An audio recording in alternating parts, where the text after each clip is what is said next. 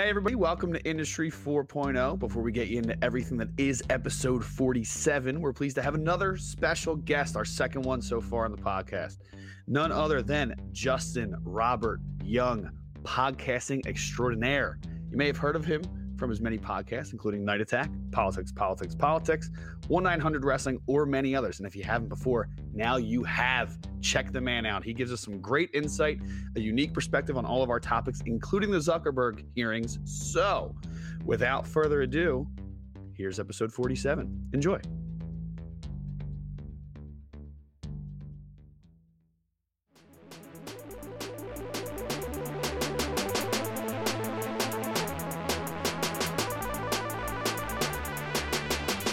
Welcome to I4O.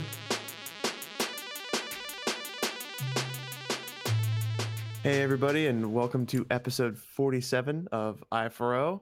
Uh, we have a pretty jam packed show today talking about things like uh, net neutrality, um, some of the, vor- the void if removed stickers, and a lot of news about the Facebook hearing with Mark Zuckerberg. But without further ado, uh, we have a five person podcast today for the first time in a while. Um, on the show, typically, I'm joined by Kyle, Jeff, and Irvin.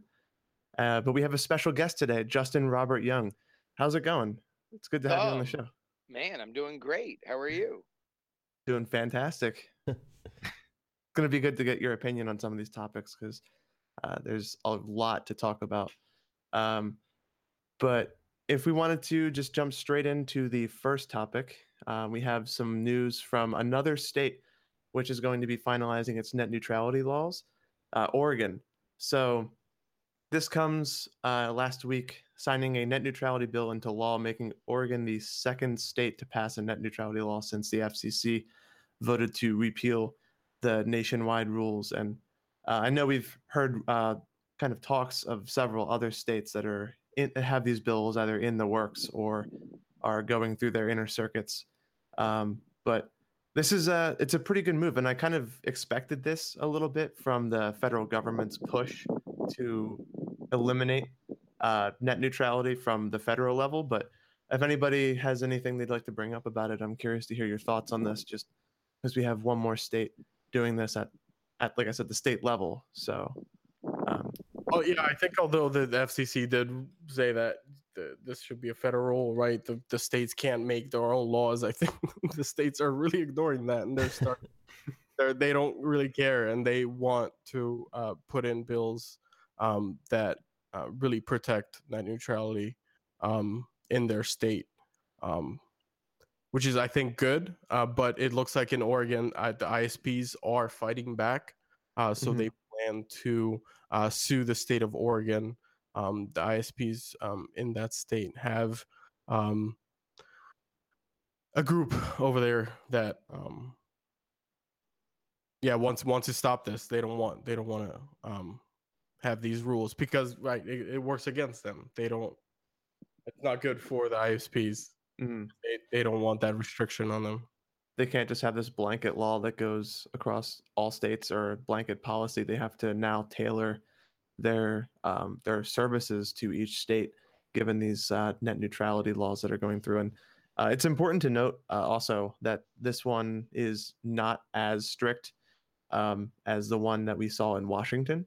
So um, it's a little less of a of a force, but it's still something that is it's still better than nothing, you know. So um, Justin, I'm not sure if you had any opinions or if you had heard about this or had any thoughts or, uh, but I'm Yeah, curious to hear your well, opinion. I mean, look, I- think that in general, net neutrality is a probably more complicated subject than a lot of people care to, to take a look at. But if you really break it down, uh, telecoms are kind of uh, a very weirdly protected and regulated industry that I think deserves and needs more competition.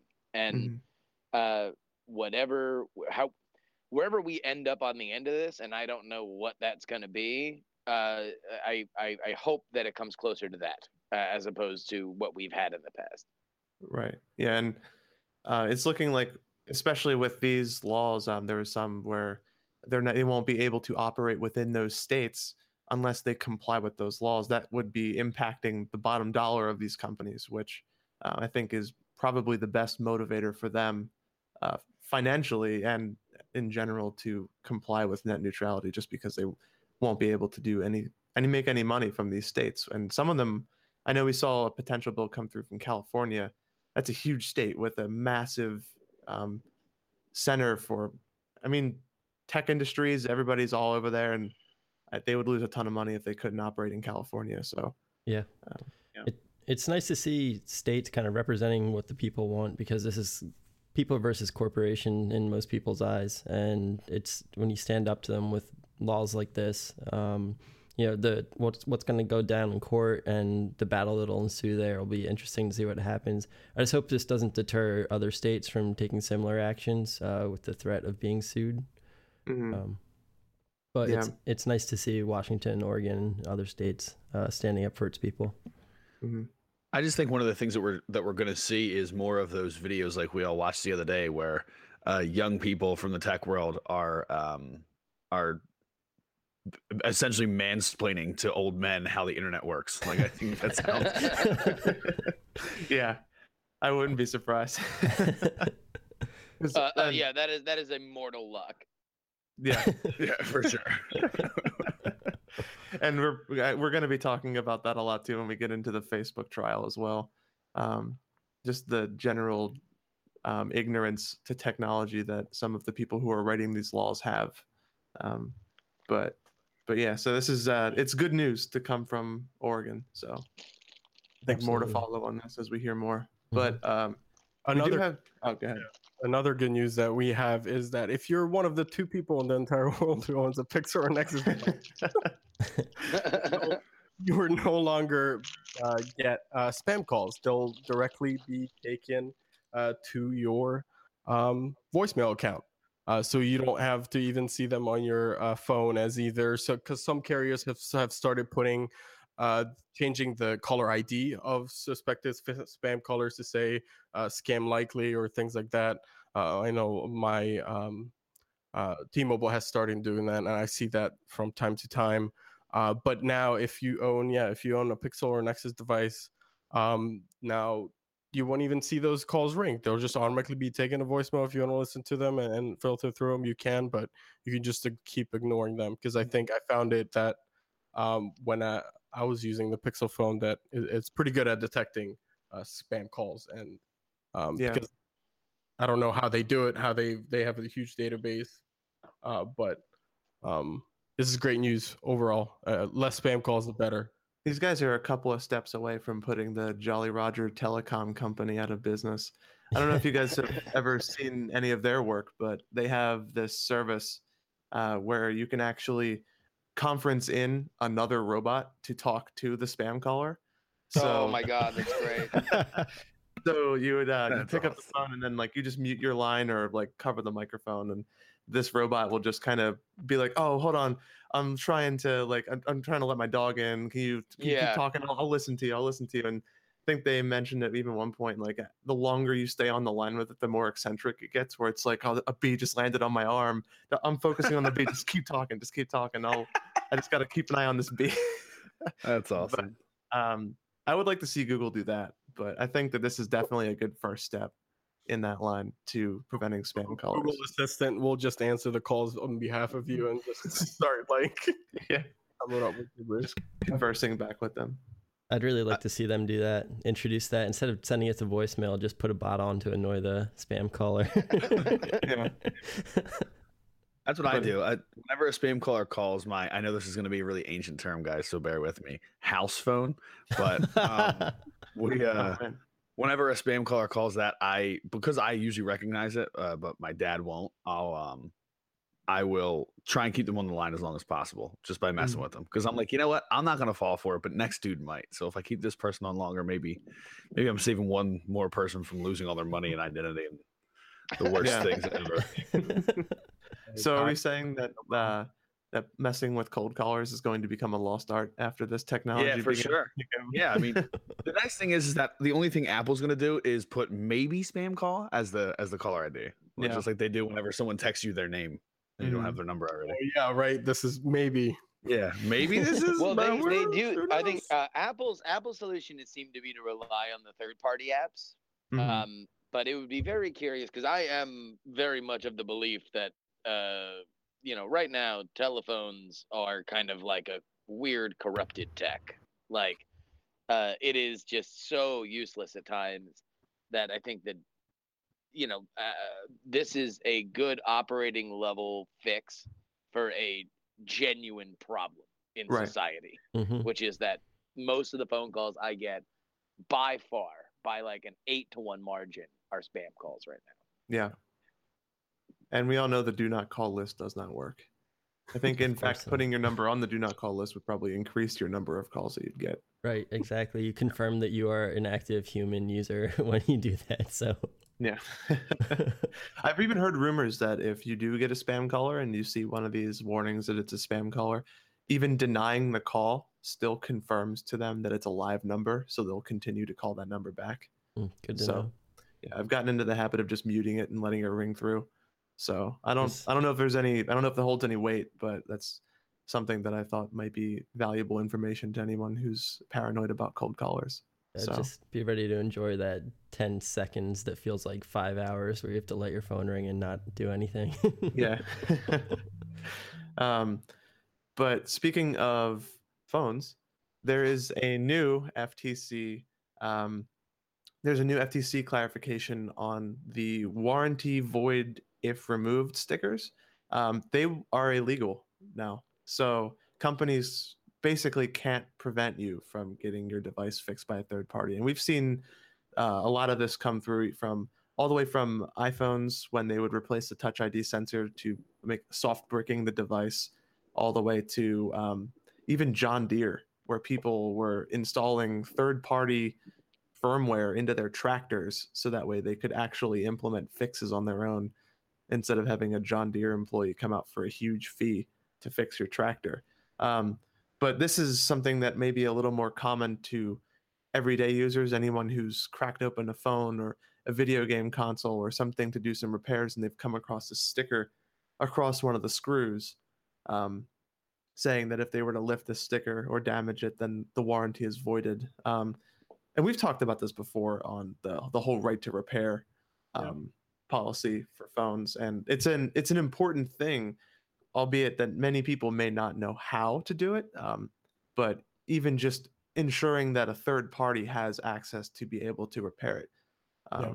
because I think it's a dangerous game to play when the only company who can fix your stuff is the person who sold it to you. right. This it's is- a huge move, Tiller. It's a, that right to repair that you were talking about, Matt, and it's a huge win for that because yeah, like you said, that most people will never go and, and fix their own phones. We might in this group, but I have. well, yeah, and I have to um, whenever it breaks.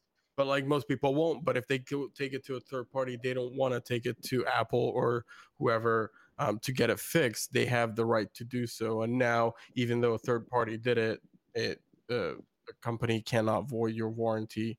Um, I know that Samsung recently uh, partner started to partner with the company called uh, UBreak iFix. Mhm. That is a huge, huge uh, firm out there that has multiple locations around the country where you can just take your your electronics in there and they'll uh, quote you a price where they'll, will fix it. And then Samsung has recently partnered with them, so you can officially take your Samsung smartphone or Samsung tab, tab tablet it might be, um, and go ahead and, and, and fix it over there. You don't have to send it to Samsung, and the, the warranty is not voided because it's an official partner. Right. Uh, That's actually where Google will will tell you to go as well Yeah. if you were to request a repair for your Nexus or Pixel device.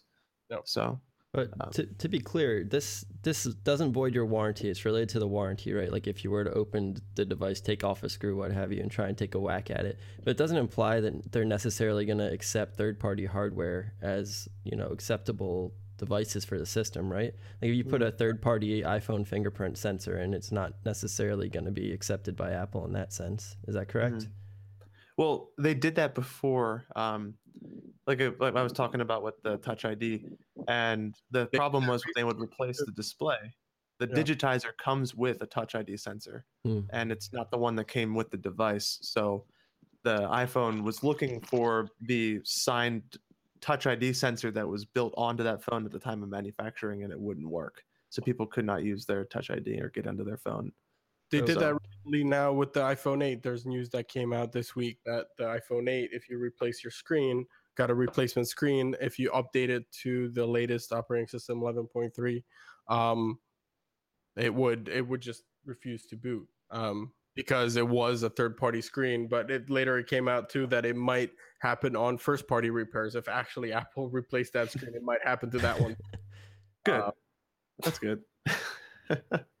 um, but yeah, so this um, this kind of comes under the 1975 Magnuson Moss Warranty Act, um, which cites that uh, companies can't put any repair restrictions on their products unless they provide the parts or services for free, um, or receive a waiver from the FTC in order to do so. So um, it's kind of leveraging that old uh, lawsuit that happened. So it's good news. I'm I'm really happy to hear that um, third party companies will be well, able. well, this is this is also just a sign that um, you tech in general is still kind of shedding its sort of hobbyist past, and that's why I think a lot of these law these decisions were made by companies were that they didn't want people tinkering with the you know product and then screwing it up and then writing a blog post about how their phone broke and uh, then they're still on the hook to fix it, which I, I think is an outdated worry. And uh, I'm I'm glad to see that. Uh, look, these things are a part of our lives now. Almost everybody has a smartphone, and if you know you have something dumb happen to it, like it breaks or you want to try and mod it on some level, you should be able to. Right. Yeah, absolutely. And I think, and like kind of bridging off of what you were saying, this, I think a lot of it comes from all the way back, like you were saying, an archaic policy where uh, a lot of people, to even cite a specific reference, where they were taking apart their Apple IIs or their Apple Lisas and installing Yeah. Windows in them. Yeah. And there was a, a huge push from the companies to lock down that software so they and the hardware so they could not do that. Um, but yeah, this it's a different time and uh, technology has such a mainstay in the world where you should have as much of a right to attempt to repair your smartphone as you would your own home. hmm So Yeah, or, or your car. I mean, I think that's Right. that. You know, it makes a lot of sense in that. That you know, I, I'll, I think that that whole industry really deserves more modernization because places that kind of like specialize in fixing stuff like that are still kind of shady. Like I want the Pep Boys of Mhm. I cracked my phone screen. Give me that. yeah, yeah. They talk about like even the the company you break I fix like it's it's a weird name like nothing against the company they're great they have good services and they're officially sponsored but like It sounds like a Robert Smigel character. you break, I fix. You break. take it to some shady man in an alleyway he's like oh I'll break you break it I fix it for you You break, I fix. I fix. So uh, bing bang boom, we done. Op- opens up a trench coat. He doesn't tell you what he's going to do to it. He just tells you how much it's going to cost you. right. Yeah. Exactly. yeah he has to go away for a day or two and then he comes back and gives it to you but um but yeah so another thing that's important to note is um this law was expanded recently to uh, cover electronics all the way down to $15 Mhm. or more so i think the original implication of this was more expensive technology and electronics and even things going into like cars and things but it looks like that they're clarifying this to be almost any consumer electronic product. So and $15 is pretty much everything at that point that you may want to repair. I think if it's below $15 the easiest repair is just throwing it out and buying a new one. Right. yes. yeah. But um but yeah that's this is awesome news for the right to repair and i'm really happy about that um but moving on to the next topic we do have a little bit of news just to quickly glaze over for gmail. Um, it looks like the google team is hard at work in redesigning gmail because you know inbox wasn't enough of a redesign or a separate app. Um it's and we could talk all day about their about Google's approach to things such as messaging apps and um, shotgun approaches to solving the same problem. But uh, this new Gmail uh, redesign looks like they're going to be almost bringing it together in almost like an Office 365 type way, where they'll have integrations built in for Google Calendar and for their G Suite software. Um, and that's, I think, in my opinion, this what this is directly intended to compete with um, kind of tailoring in their environment or all of their products into one experience where you can get from one to the other within the same program. Uh, They're also bringing over the smart reply feature from the inbox if you haven't used that. Um, previously, it was just available on the Gmail mobile app, uh, but Mhm. now you can do it through the web as well. So the smart replies are, are basically Google trying to figure out what, like a short reply, you might i- be able to send fairly quickly to an email. Um, like, yep, that sounds good, or no, or it, it, it tries to analyze the contents of that email. It's fairly good for replying those short type of messages. But my favorite favorite part about this is uh, Google's punny uh, uh, uh, update that they provided from their spokesperson. Um, uh, but yeah, when uh, news publications reached out to Google to get feedback on this, they said they said that we're working on some major updates to Gmail. Um, we need to, uh, but we're still in the draft phase. We we need a bit more time to compose ourselves. You can't share anything yet. Archive this for now, and we'll let you know when it's time to hit send. That was their official reply because this is God, just- man, that's so corny. I love it though. I love puns. It, Yeah. That sounds like a line that they would say in Silicon Valley, and all the dudes that are like the main characters would all look at each other like, "Were we supposed to laugh at that?" Like someone would say that to them. They're like, you uh, are a hundred percent correct. yeah. oh man, but um, also there's just a, a couple other updates that I had seen to this as well. Um, they're changing the font, huge change I know to the to the mobile app. life They're going, yeah, they're going from uh, Arial to their own fonts, Product Sans and Roboto. So uh, That's just a game changer right there. it is. It's I really how Yeah. can't have it now. Font nerds rejoice. it's gonna be that's gonna totally reinvent the entire way that I approach that app. So, but yeah, the, the future is now. yes, the future is now. And the one thing that was now last week, but is now in the past, was the Mark Zuckerberg trial, that his appearance before the Senate. Um, and I definitely wanted to get to this um, now, so that way we could talk about this because this is going to probably be a bulk of the show, just because this is huge. This is probably the, easily the biggest piece of news that happened last week in tech. So, um, and also the to I guess a long story short for this, just to preface this discussion, is um, Congress really doesn't understand how technology and more specifically Facebook works. And I don't think any of us truly understand how Facebook How Congress works. yeah, how either I'm just an outsider looking in. There's two entities that I have no idea what's going on in either one of them. Oh yeah, forth. no. It's Yeah. like a like a monkey trying to f a football. Like it was just a just a fun reminder that uh, the people that make our laws are literally better at posing for pictures with a corn dog at a state fair than they are understanding whatever is happening in America. Yeah, yeah. And Sorry. It's that's uh, that's probably the best way that I could have ever had that described to me. well, I mean, it's just, it's just such a. Uh, I mean, look, look, there were some good questions because obviously, uh, uh, some senators have staffers that are under the age of twenty-five uh, that have grown up with a lot of this uh, their entire lives. But the the biggest problem with the hearings were that nobody really gives a about them. Can I curse? I'm sorry. If I curse. Uh, uh, wait, is that a yeah? I, I should not curse, right? I, I don't want to. I don't want to make work for you. we if you got to keep it edit safe for the children, but I'll allow that. I, So I All could- I could add in ble- uh, bleeps after. Don't worry. Nobody gives a poop about Facebook on that that talk to them. They care about the 2016 election.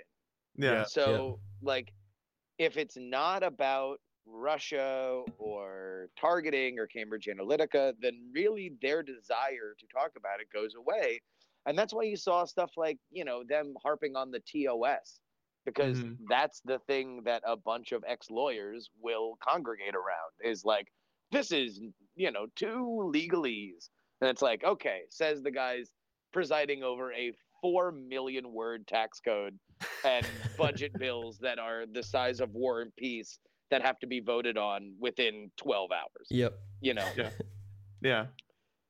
Oh man, yeah, that's that, that was actually one thing that I wanted to touch on too. Is that um, a lot of these people harp on things that they themselves are guilty of as well with the government, like you were saying, the tax documents. But um, this is just uh, I mean, like like I had to file. I mean, everybody. So tax day is Tuesday, right? Yeah. Uh, Mhm.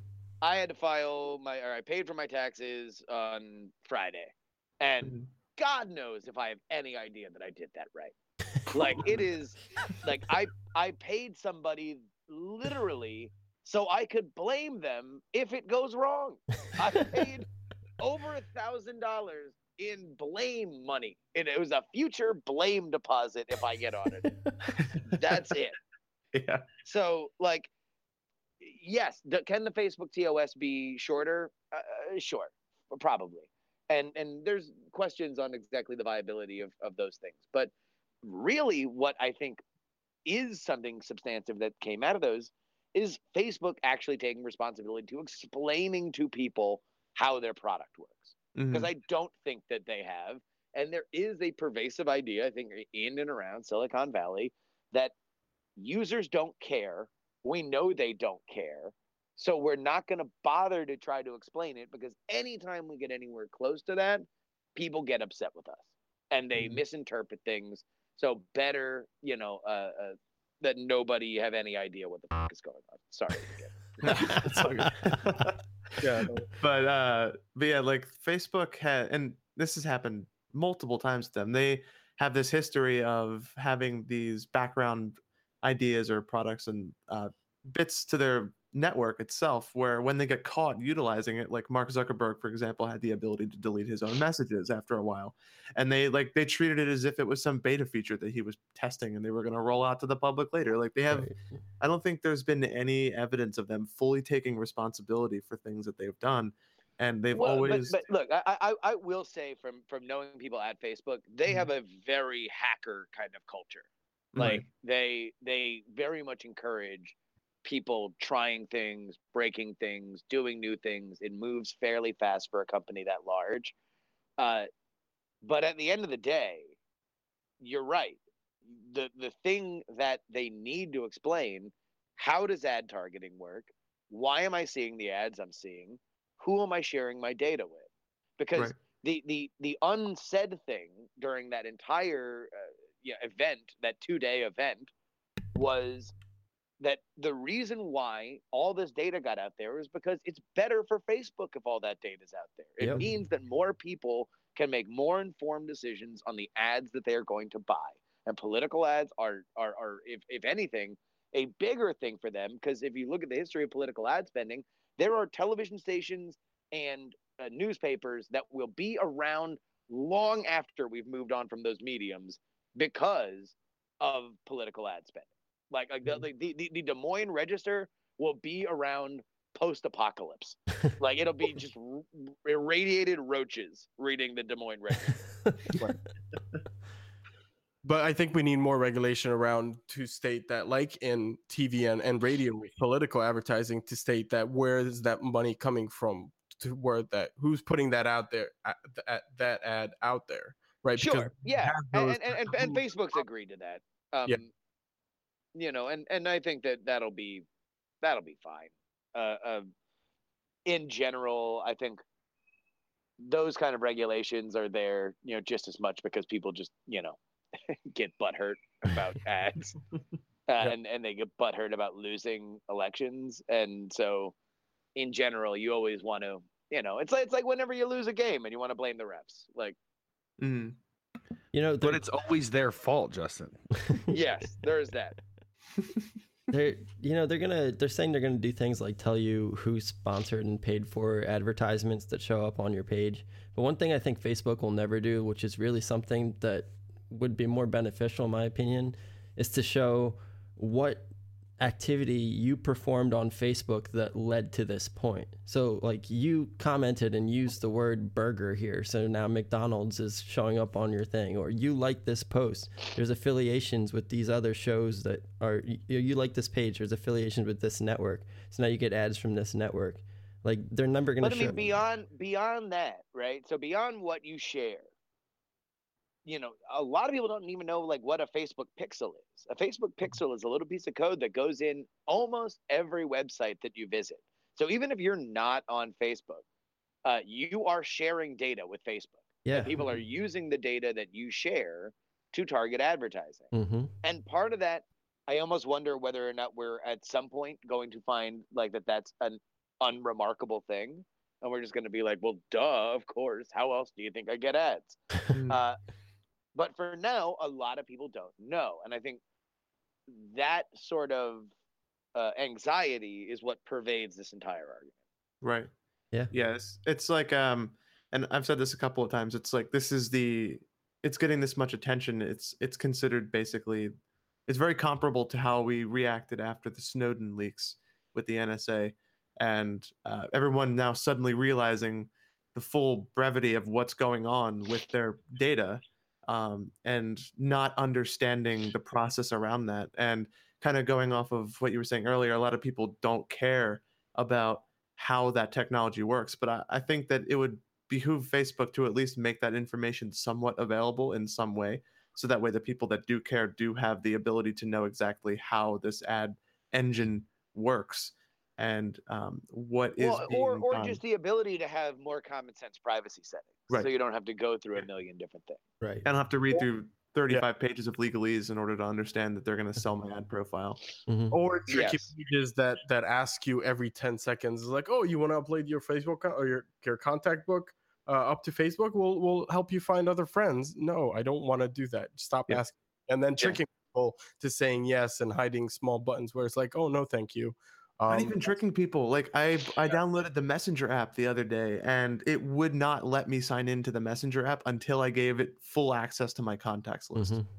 It would not let me even use the app.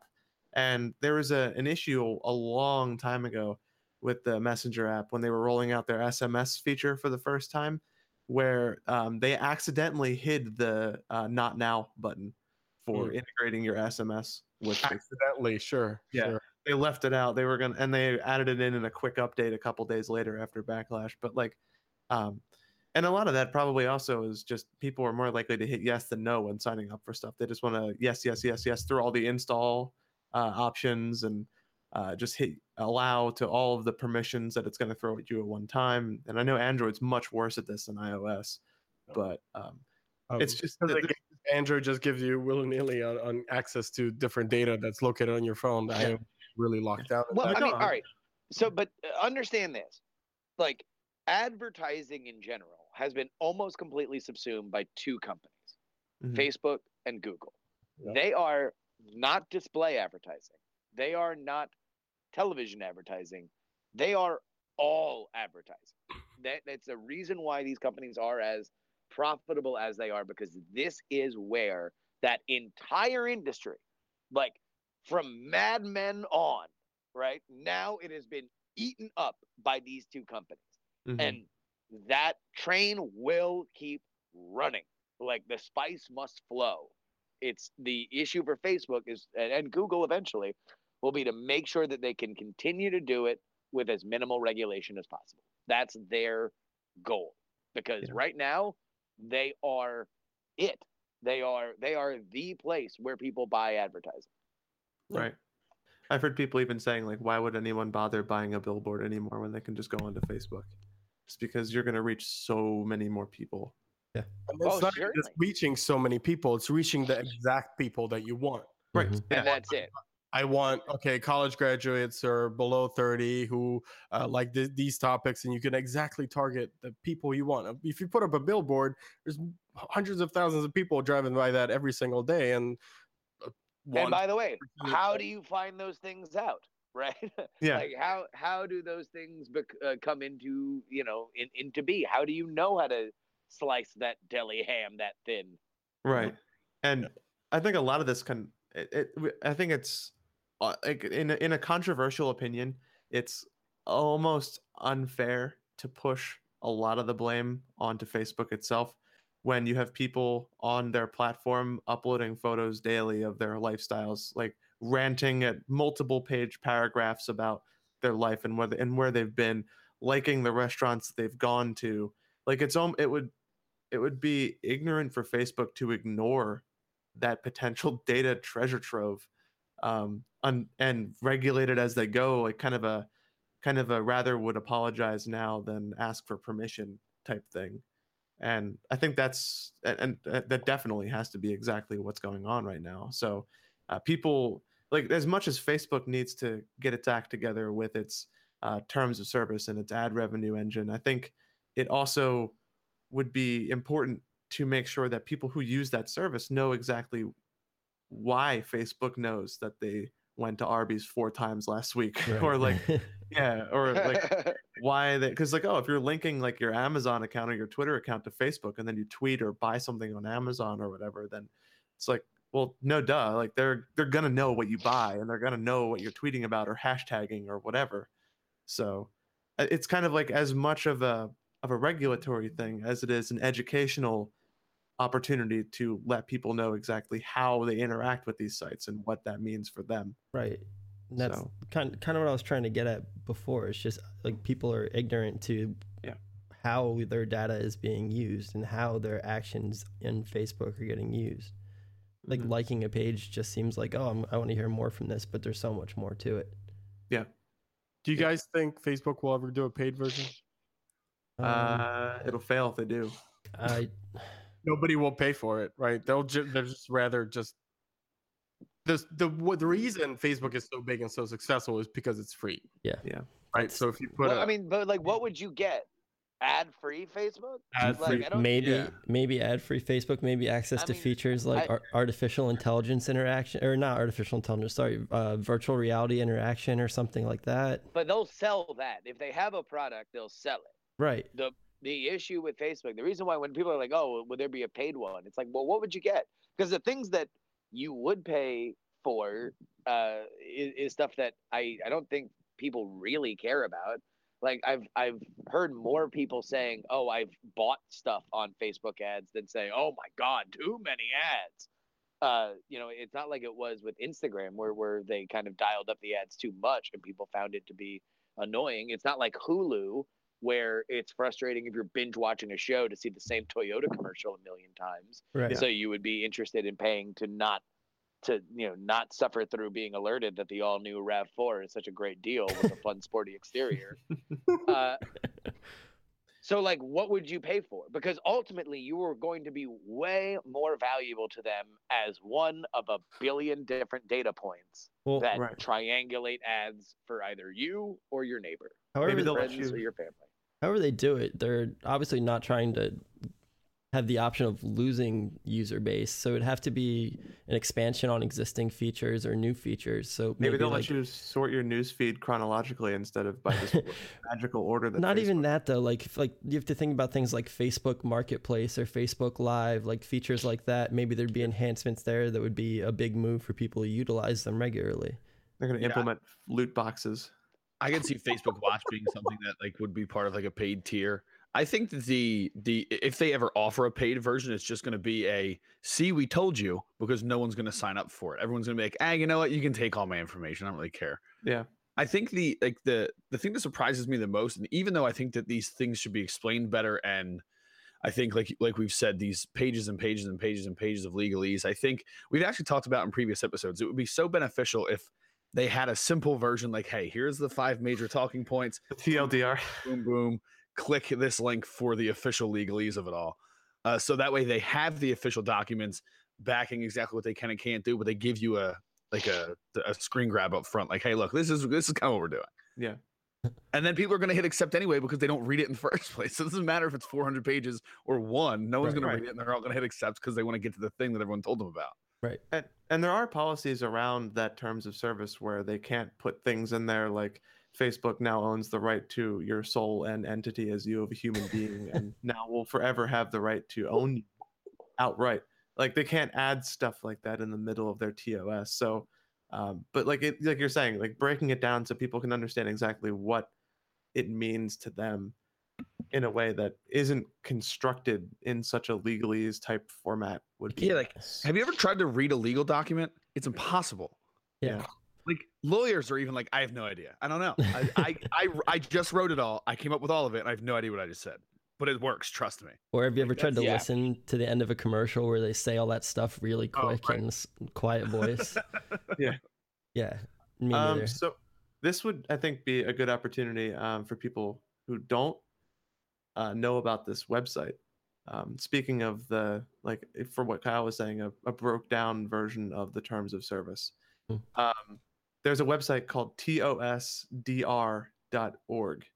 which is called uh, long story long form is terms of service didn't read.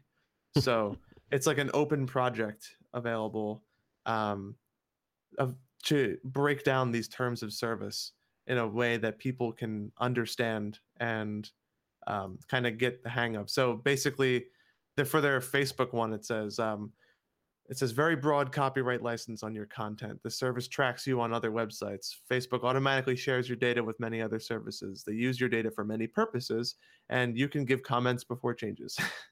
and like then, and they also have more expanded details on each one of those categories. Um, Right. But it is good to know. Yeah. That's a great resource, and I think there's a Chrome extension, right, that you can install as soon as you go on a website. It'll show you the the short version of of their privacy policy. Or Yeah, they have a browser add-on. Yeah, we, rather I think add-on. you you'd mentioned this on a previous show too, Matt. I remember thinking it was cool back then too. Mm-hmm. Yeah, it's always good to bring up just because it's an easy thing to to forget about or to, and they can just bookmark it and leave it. Also, just to be devil's advocate, do you think your mom will ever use, or your your parents will ever use that? Right? Yeah, yeah, Well, those will your parents will ever install those browser extensions? They just want to look log on to Facebook and look at grandkids and look at pictures of babies and and keep up with family members. That's really all they care about. Like that's yeah. It's it's not like, like why not educate yourself though? If you're going to use the technology that's at your hands, why not do it the right way or the most efficient or beneficial way? I mean, I get that that's a thing where a lot of people don't care, don't know, or It's because they heard about the cool features of the website. They want to go to the website and, and enjoy them, and they don't care about the rest of it. And on top of that, then they also love to have fake outrage about stuff they hear on the news later. So Oh, it's it's like, oh, I didn't know how they not tell us. Well, they did. They told you right away up front, and you hit yes a hundred times. So it's it's kind of on you. Yep. yeah. And also, um, just going off of what Justin was saying earlier, it is it's their whole bread and butter to sell your stuff. It's how they make money. It's like, Yeah. how are you gonna tell me that? Oh, I went on this website and now they have my personal data. They know what my dog is. They know that I have been to X, Y, and Z. They know what I like. It's like, what? Like, gasp! Oh my god! How is this supposed to be? Like, how? How could they? Like, it's like, well, you gave it to them willingly willingly. and in mass yeah. over years. So They're one of the biggest companies in the world, and everyone you know has been using it for free since day one. What did you Yep. think was happening? yeah, Right. It's, if, it, if it's free, you are the product. Yeah, exactly. Well, yeah. So Um, uh, in light of all this um, news about Cambridge Analytica um, getting access to your personal information, uh, Facebook has put out a bounty program now to find the next Cambridge Analytica. So if you uh, notice any uh, services out there who have the Facebook, who are utilizing Facebook data and they're um, abusing that database, uh, now you have a bounty that ranges from $500 upward to $40,000 in substantiated cases uh, if you report um, or found out cases where there's data abuse on uh, its platform. So um, I don't know why this wasn't the case before. But Right. well, I'm glad that now the people they're peop it Facebook is giving incentive to people out there to look out for these type of uh, abuses of data that you might agree to. It's like, oh yeah, I want to play this game, but the game that game will siphon off every single personal information that you might have. Yeah. Now you, now you can report it and potentially be awarded for doing so. Yeah. because I guarantee you that Cambridge Analytica isn't the only one. They're just the first one to get caught. right. So Yeah, There's- And by the way, I mean they Yeah. according to them, there was stories to this week that they claim that they don't have this data and didn't have this data. Hmm. Um, you know Yep. that that Cambridge Analytica story is kind of fascinating because in political circles, they're kind of looked at as snake oil salesmen, and so the idea that like you know this is being kind of run in the tech press uh, as or or in the mainstream press as like oh well they built these big scary company built these psychographs and they're t- targeting you based on you know your favorite color and they know yada yada yada and they like stole the election. According to the people who like you know know they were no different than any other political organization saying let's target these potential voters based on this potential message Yeah, and uh, we actually have a little bit of news to talk about specific to Cambridge Analytica going on news that their CEO has stepped down. Um, not so much quitting the company as he is just moving into a role that I think a man guilty of this type of stuff would be better suited to. Um, he's going to be returning to his former role as chief data officer. How fitting. Uh, So Makes sense. Makes a lot of sense. well wait a minute wait a minute their but their, their original ceo got the, the one that was at the head of all this that was like in those channel 4 tapes he got fired right afterward right so is this the replacement ceo right, yeah, this was their acting CEO. right. Gotcha. Alexander So Tayler. yeah, so he's just going back to what he was doing before. Mhm. yeah. Keep at it, Tayler. You're doing a great job. We really like your work, uh, getting all this data for us. Yeah, Yeah, and that actually is a good clarification because it kind of takes this article as a more of it kind of takes it from oh this guy is going to be moved to his data officer, um, and this is like a guilty thing to he wasn't there at the original time this happened as CEO. They already fired that guy. they yeah So- that guy got canned. The, the Yeah. guy that was like bragging about how they'll like take a picture with the hookers, you know, for you Yeah. know various stuff like that. That dude got canned. Yeah, There's yeah, a but there's actually an update here too, saying that Julian Wheatland, who's the chair of Cambridge Analytica's British counterpart, the SCL Group, uh, is going to be taking over as CEO. okay. So, I don't know how much you guys know about the SCL Group, but I've heard some pretty negative things. So not Sweet.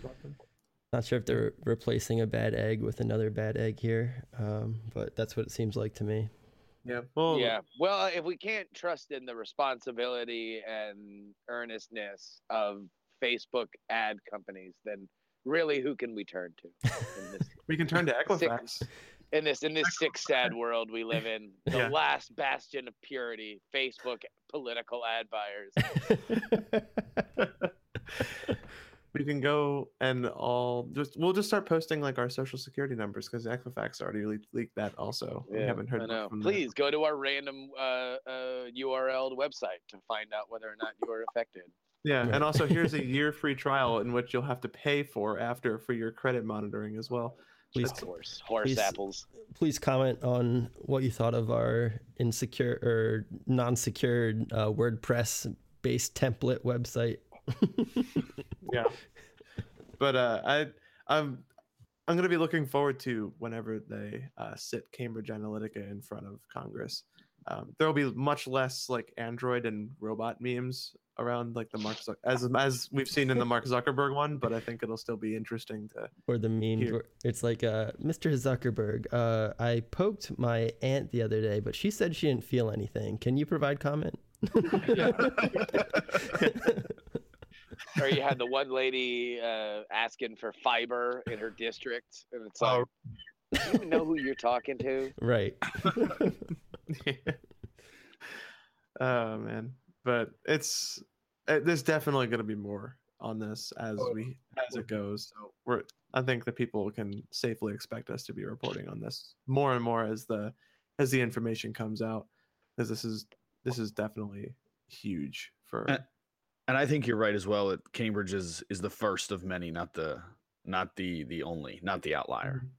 Yeah. If, if nothing else, they opened the floodgates, which is good. Yeah, and that's a good thing to note too that this information is now available and people are aware of it. So I think that now that you have people looking for it and the fact that news like this gets headlines as quickly as it does, and uh, I think you're going to see more people, almost more of an incentive uh, to get their 15 minutes of fame to be the first to report on the next uh, Cambridge Analytica or something like that. And I, I wouldn't be surprised if we see a few more companies go down. Guys, remember the good old days when MySpace Tom gave us everything we ever wanted and we turned our backs on him? Yeah. Kyle, remember our last episode title? Help us, Tom.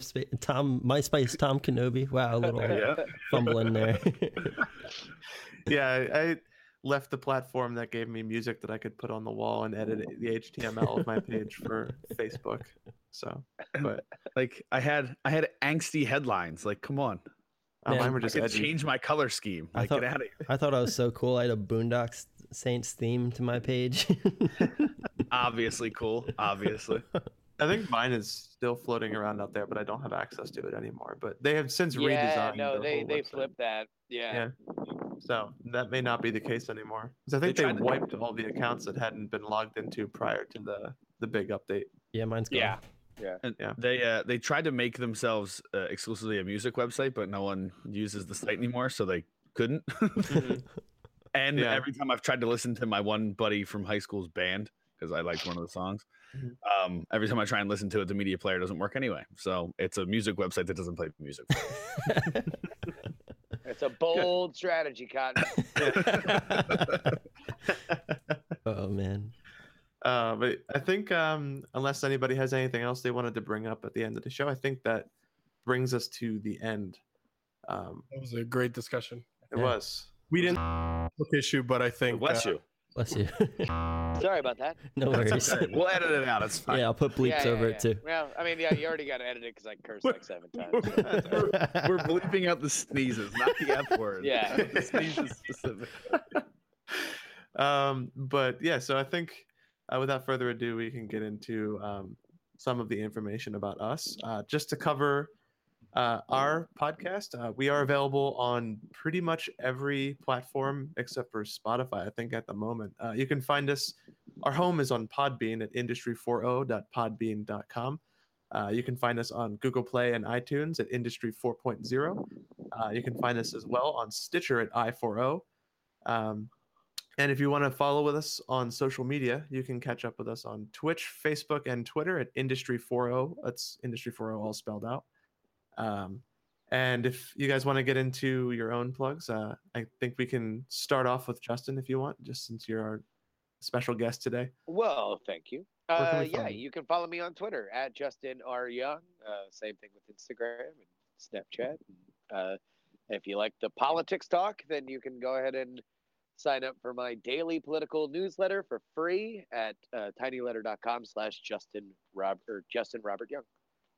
Oh, nice. Um, yeah. Oh, jeez. I'm going to mute my mic. I'm just sneezing. As for me, uh, Jeff, I produce all the episode music and also the sound edits that will be coming. uh, you could find some of my work on soundcloud.com slash the jbones if you're interested in hearing anything else that I've done. Uh, he couldn't be with us here today, but another member of I4O, Ryan Thompson, is uh, avid in his work with photography. You could find him at flickr.com slash photos slash Wayne R. Thompson or on Instagram at Wayne Ryan 21. If you want to follow stuff that I post on, I do a little photography so as well. You can find me on Instagram at ervin.lukacs at E R V I N that L U K A C S on Instagram. Go find me on there.